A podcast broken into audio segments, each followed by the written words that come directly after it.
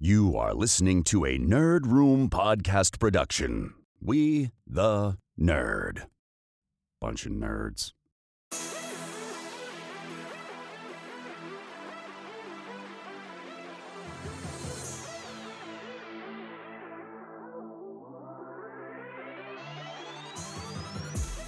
Hey everyone, and welcome to Nerd Room. We talk all things Star Wars, Marvel, DC, and beyond. This episode number 335, we're discussing Andor. All right, guys, you have got me on a solo podcast this week. That is right, it is Tim, and we're here to talk Star Wars this week. It's going to be somewhat of a shorter one as I'm coming off the back end of COVID and a stomach bug. And so it's been a difficult few weeks here to make time, to find time to be healthy enough to podcast. But hopefully, myself, Carlos, and the crew, we're going to be back at the mics here with some consistency as we've been promising in the not too distant future as life has calmed down. But unfortunately, due to this COVID and the stomach flu, I was unable to record this past week in any sort of formal capacity, and we are unable to do last week's Toy Stream Live. The debut episode had to be postponed because I could not get off the couch. But feeling much better now and very excited to talk about Star Wars again. It has been a minute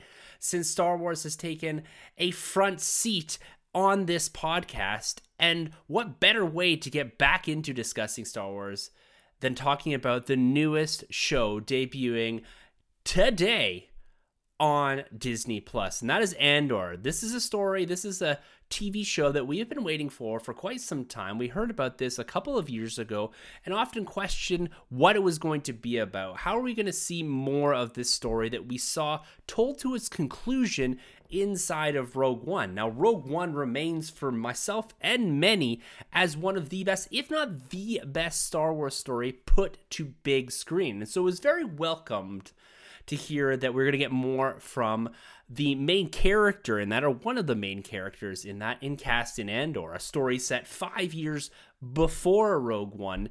And we're going to get to see that origin of Cassian as well as some of the origins of the rebellion. Now, we've seen the origin of the rebellions told in many different stories. Now, whether that is A New Hope in some capacity, all the way through Rebels, Rogue One, we've seen seeds of this consistently throughout the last couple of, or at least the last decade of storytelling inside of Lucasfilm. And now they have not told a definitive version of the start of the rebellion. Is there really a definitive version? This is about multiple groups coming together to form something by the time we get to the Battle of Yavin, and maybe just a bit before that.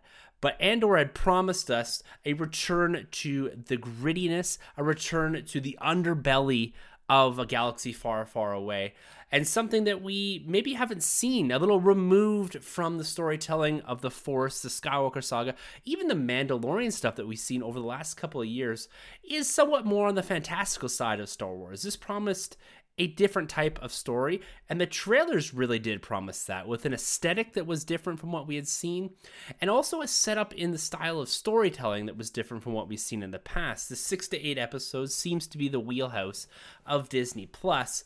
And Andor is jumping out to a full 12 episodes, 24 if you include the confirmed two seasons that we are getting. And coming into the show, I'd assumed that these episodes, because we were getting 12 of them, were going to be on the order of 20 to 25 minutes. But no, we're getting full 30 to 45 minute episodes inside of this first season of Andor, which means we're getting a lot of Star Wars story being told.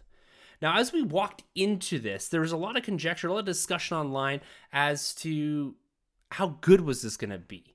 I think other Star Wars stories being told on Disney Plus have hit in various capacities, but for me personally, Kenobi and the Book of Boba Fett felt incomplete, unrefined, if you will.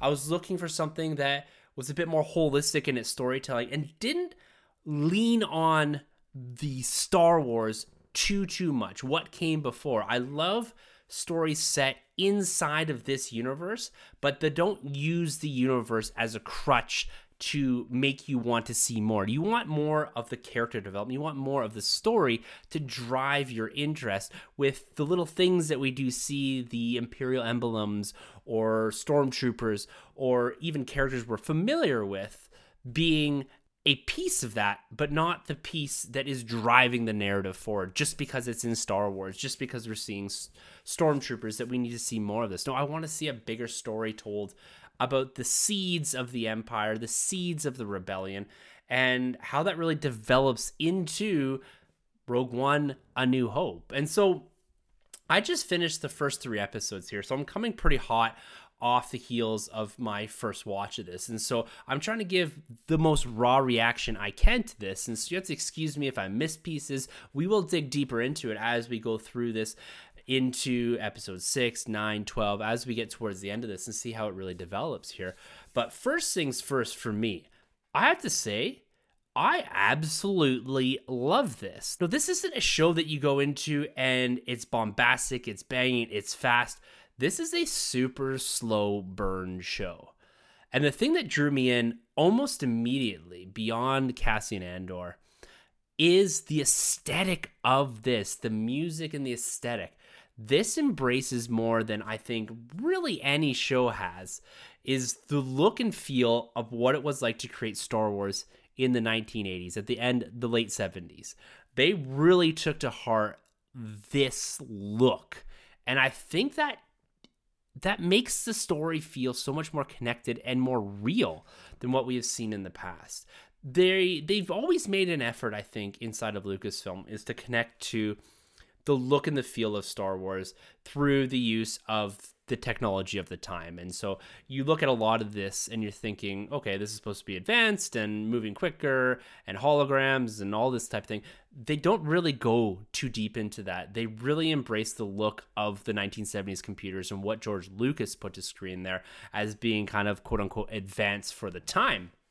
And I think that's what really draws me in. This feels like it was made in the early 80s and the look of the costumes, the use of British actors, which is something that is very, very prominent to me and I think connects you in a certain way to Star Wars, but they really leverage that in here, which I really do enjoy.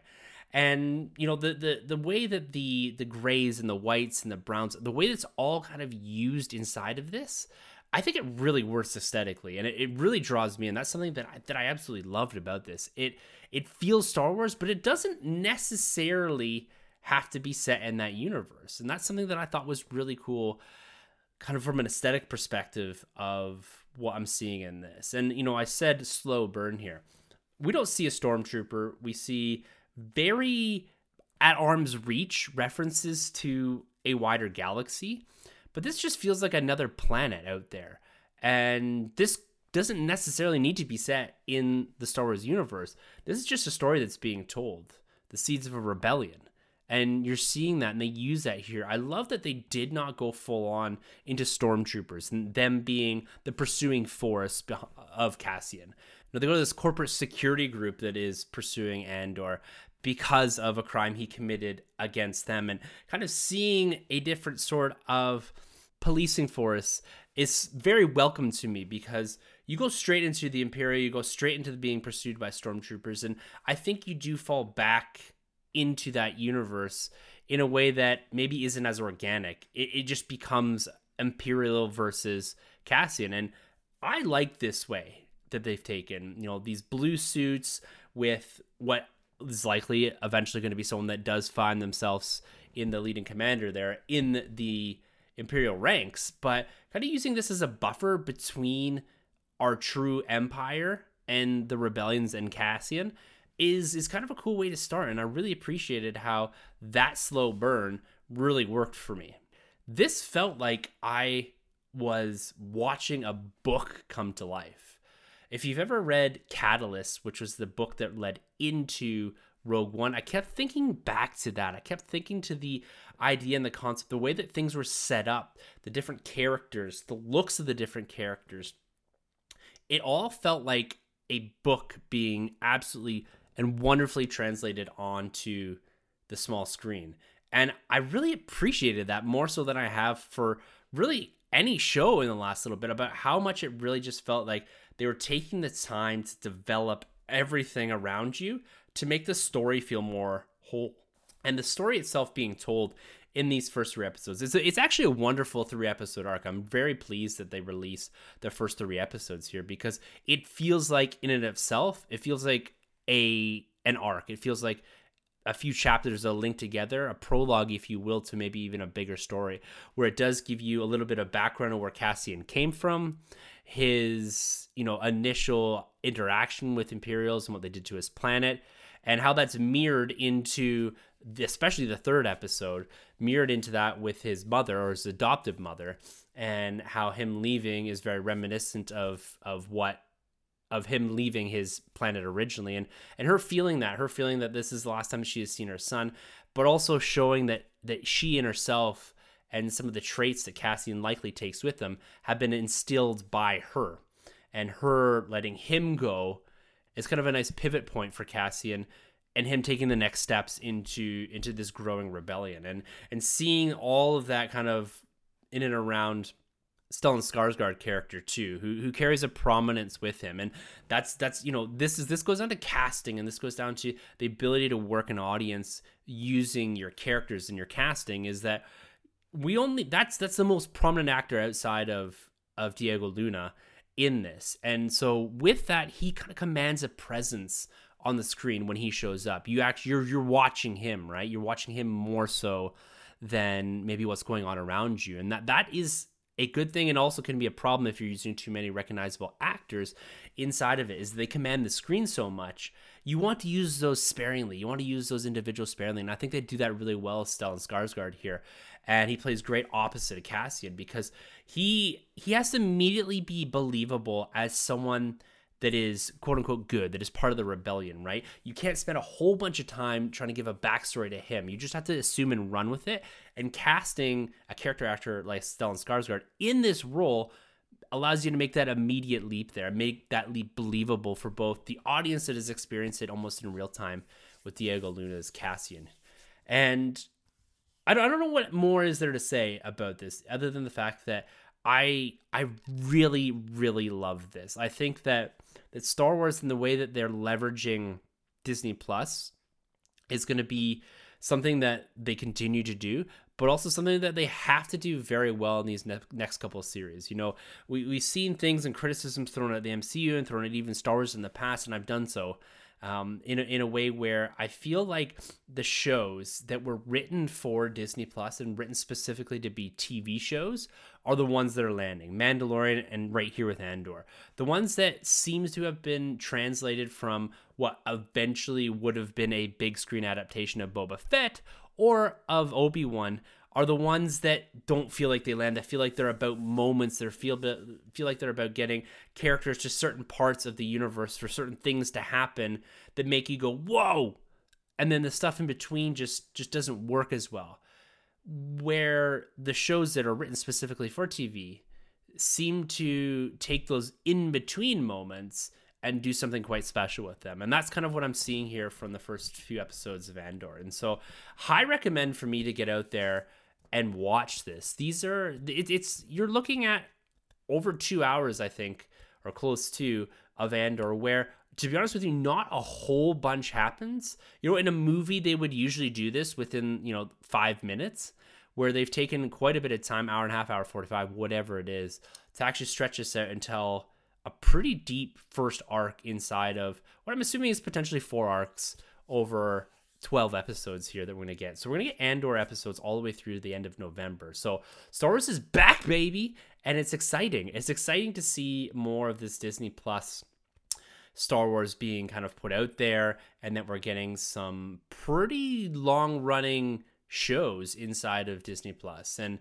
I I just love it. I am happy to be talking about Andor and happy to be talking about Star Wars again and and uh, I hope you guys enjoyed it. I'd love to hear what you guys thought about Andor. If you're seeing the same things as me, if you're finding the same level of engagement, or if there's if there's something off about it. Is it too slow burn to you? Is it is it not enough Force? Is it not enough Star Wars in there for you? Right? There's there's not a whole bunch of nods to the wide universe, and I know, and myself included, a lot of people love that. But this show looks like it's going to be relatively conservative up until likely a point where they aren't going to rely on the iconography of Star Wars to kind of be the draw. They want the story to be the draw and the character to be the draw. And I think they're going to get there. I really do. So I love these first three episodes. Would love to hear what you guys have to think. And the only thing I'm going to touch on this week is going to be a short one. Is sticking with Disney Plus. Is going back to D23. A couple weeks ago, of course, we had the big 20 D23 conference where Disney, of course, laid out a whole bunch of of very interesting and diverse set of not only drops on Disney Plus itself, but also reveals from things like the MCU with the Secret Invasion trailer. We've got a lot of things from Star Wars, and we're going to keep it Star Wars because I got to talk about, of course, this Mandalorian season three trailer. So going back to San Diego Comic Con, was it? I believe. I can't quite remember. They did discuss maybe it was Celebration where they showed a trailer for Mandalorian season three, and it looks like we're getting a piece of that at least here from D23 from the expo that just passed here. And, and you know, I've had a, quite a few watches of this because Mandalorian season 3 or whatever you want to call it, I guess we had season 2.5 inside of the book of Boba Fett. So picking up from a lot of the threads there and running head on into this much larger Mandalorian arc that we have seen. You know, the lone gunslinger played out in episode or season one. We had a lot more of the Force pieces playing out in season two, and it looks like they're shifting gear and picking up more on the Dave Filoni threads and picking up on the the wider Mandalorian lore as well as the story that they are building up in here with the likes of Bo-Katan and what happened to to Mandalore. And so I'm not super versed or familiar inside of all the lore that comes with that. I've seen parts of Clone Wars and of course I've watched Rebels and so I do have a good feel for what has happened in the past, but I'm really excited for them to explore more and that really looks like what they're going to do here by showing what looks to be the aftermath and excuse me if I'm getting the the planet wrong, Mandalorian or the Mandalore and the importance of the dark saber and what it means for for the Mandalorian himself, of course, and Grogu. We're getting to see a kind of a lot, lot of looks here at at different types of Mandalorian, and it's going to be interesting to see where they take this season because you know last season we spent a lot of the a lot of it with the Force. It was is quite important to see how things developed, and they did spend quite a bit of time in the Book of Boba Fett, really setting the scene for almost relinquishing a bit of that Grogu Force story where he has clearly made a choice to be with the Mandalorian and to almost put aside the Force piece of that story. And I think that's what those two episodes were about. It was about making a choice, is that we couldn't have a foot in both worlds for season three here, so we need to decide. And Grogu is going to be maybe somewhat of a tag along here, and maybe not as much of the focal point of this. So he's going to provide those moments, but it's not going to be more explicitly about the Force, Luke Skywalker, Ahsoka. You know, we're gonna get that in her show, and I think they really wanted to pivot hard into the Mandalorian piece of it, and that's what this trailer's showing me. It looks very, very exciting. 2023, hopefully the early part of 23, we get to see this on Disney Plus, the streaming there that it does give the tag at the end. So looks like they're well into production on this, and Star Wars is is hitting, guys. Star Wars is back and it looks like we're gonna get back to back banger episodes or banger seasons of, of two very very different shows. And i would love to hear again like i said before what you guys think about what's going on with star wars on disney plus. I know there's a lot of disappointment around what could have been or what is going to happen with lucasfilm star wars in particular on the big screen. You know with indiana jones coming and and not any line of sight to any major big screen adaptations of Star Wars stories, it is going to be a letdown for those uh, looking for that piece of it and looking for that baseline for Star Wars. But I really do think that that Lucasfilm is going to concentrate a ton of efforts here on Disney Plus because I think this is where they can be successful in the relative short term. I, I think there's a lot of of thinking about how stories can be successful again on the big screen. Post Force Awakens, Lucasfilm, everyone really thought that Star Wars was absolutely bulletproof and that you could put Star Wars on literally anything and it would sell and the masses would eat it up, gobble it up. And they don't seem to be able to have that same sort of audience level of complete and utter buy in on every product that the MCU does. The MCU seems to be the anomaly of this story. And it's not about Star Wars or MCU or DC or whatever, is that the audience, for whatever reason, will buy into anything the MCU, and Star Wars doesn't have that same leeway. The same with DC, and so they're finding their footing, they're finding their ground, and I think Disney Plus is a great way for them to explore, but explore in a way where they can fail fast. They can they can fail at something and turn around and try something else. You know, they're not failing on the big screen with all the eyes on them, and I think the first film that comes back to the big screen for Star Wars and Lucasfilm has got to be an absolute monster, but also tell a story that that feels deserving of that big screen, that feels epic enough to match that of the Skywalker saga without being the Skywalker saga. So Star Wars is in a very interesting place here, guys. I'm gonna enjoy what we have on the small screen here. I'm gonna enjoy the fact that we get Star storytelling for the next what is it nine weeks, and then not too far after that, probably just after Christmas, we're gonna get another six to eight weeks of the Mandalorian season three there's just so much coming here, guys, in Star Wars, and and I really want to focus on that that positive piece of it all. And so, really excited about Star Wars. If you cannot tell, I'm really excited to get back on the mics here too. You know, it has been a, a hectic, to say the least, couple of months here in the Nerd Room, and right when we thought things were starting to calm down, myself, my family, and everyone gets sick, and we'll get there, guys. We'll get there, guys. This is kind of the the start, or we tried to kick up and do something a little different here. And we have unable to find our footing just because of uh, the chaos of life. But as the winter months approach here in Canada and as things like Andor settle us down, and as we get to a place where we feel again comfortable with the consistency, it, will be in the feed here, whether it's just me, just Carlos, or both of us, and then the toy stream over on YouTube. You know, we're really looking forward to kicking that up and talking some more toys. We've been doing some acquisitions. I've been doing a lot of selling. And so I'm excited to kind of express that piece of the Nerd Room again. So, guys, that's all for today. Andor and a bit of Mando talk. Get out there and watch Andor and let me know what you think. You can always be a part of this or give your feedback, what you're thinking about Andor by emailing us at thenerdroom at gmail.com. You can find myself on Twitter Handles are at the end of the episode.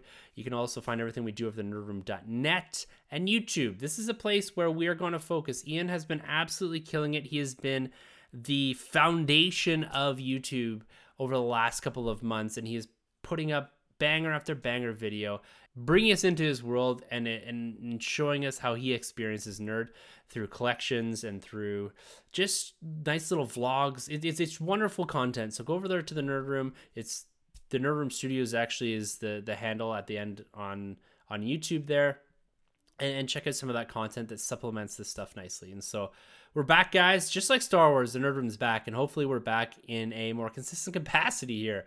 And and look to next week, next Thursday, to have a, a new episode where we're gonna try our detours, where we're not gonna do so much the new stuff. We're gonna talk about something more specific, and we're gonna try to see if we can get some guests on and uh, and just have uh, go back to the roots a little bit and, and pick a topic and we're just to muse about that so with all that being said guys i look forward to getting back on the mics and talking to you and sharing and experiencing not only nerd with you but more specifically star wars so until next week for the nerd room i'm tim this has been a Nerd Room podcast production. You can find our hosts Tim, Troy, Sanjay, and Carlos on Twitter at the NerdRM, Troy the Boy 87, Sunjabi, and CDN Caped Crusade R. For more content from the Nerd Room, check out thenerdroom.net. And don't forget to subscribe to the Nerd Room on iTunes, Podbean, Spotify, wherever you plug in. Use the hashtag WeTheNerd to keep up with the latest from the Nerd Room on Instagram and Twitter.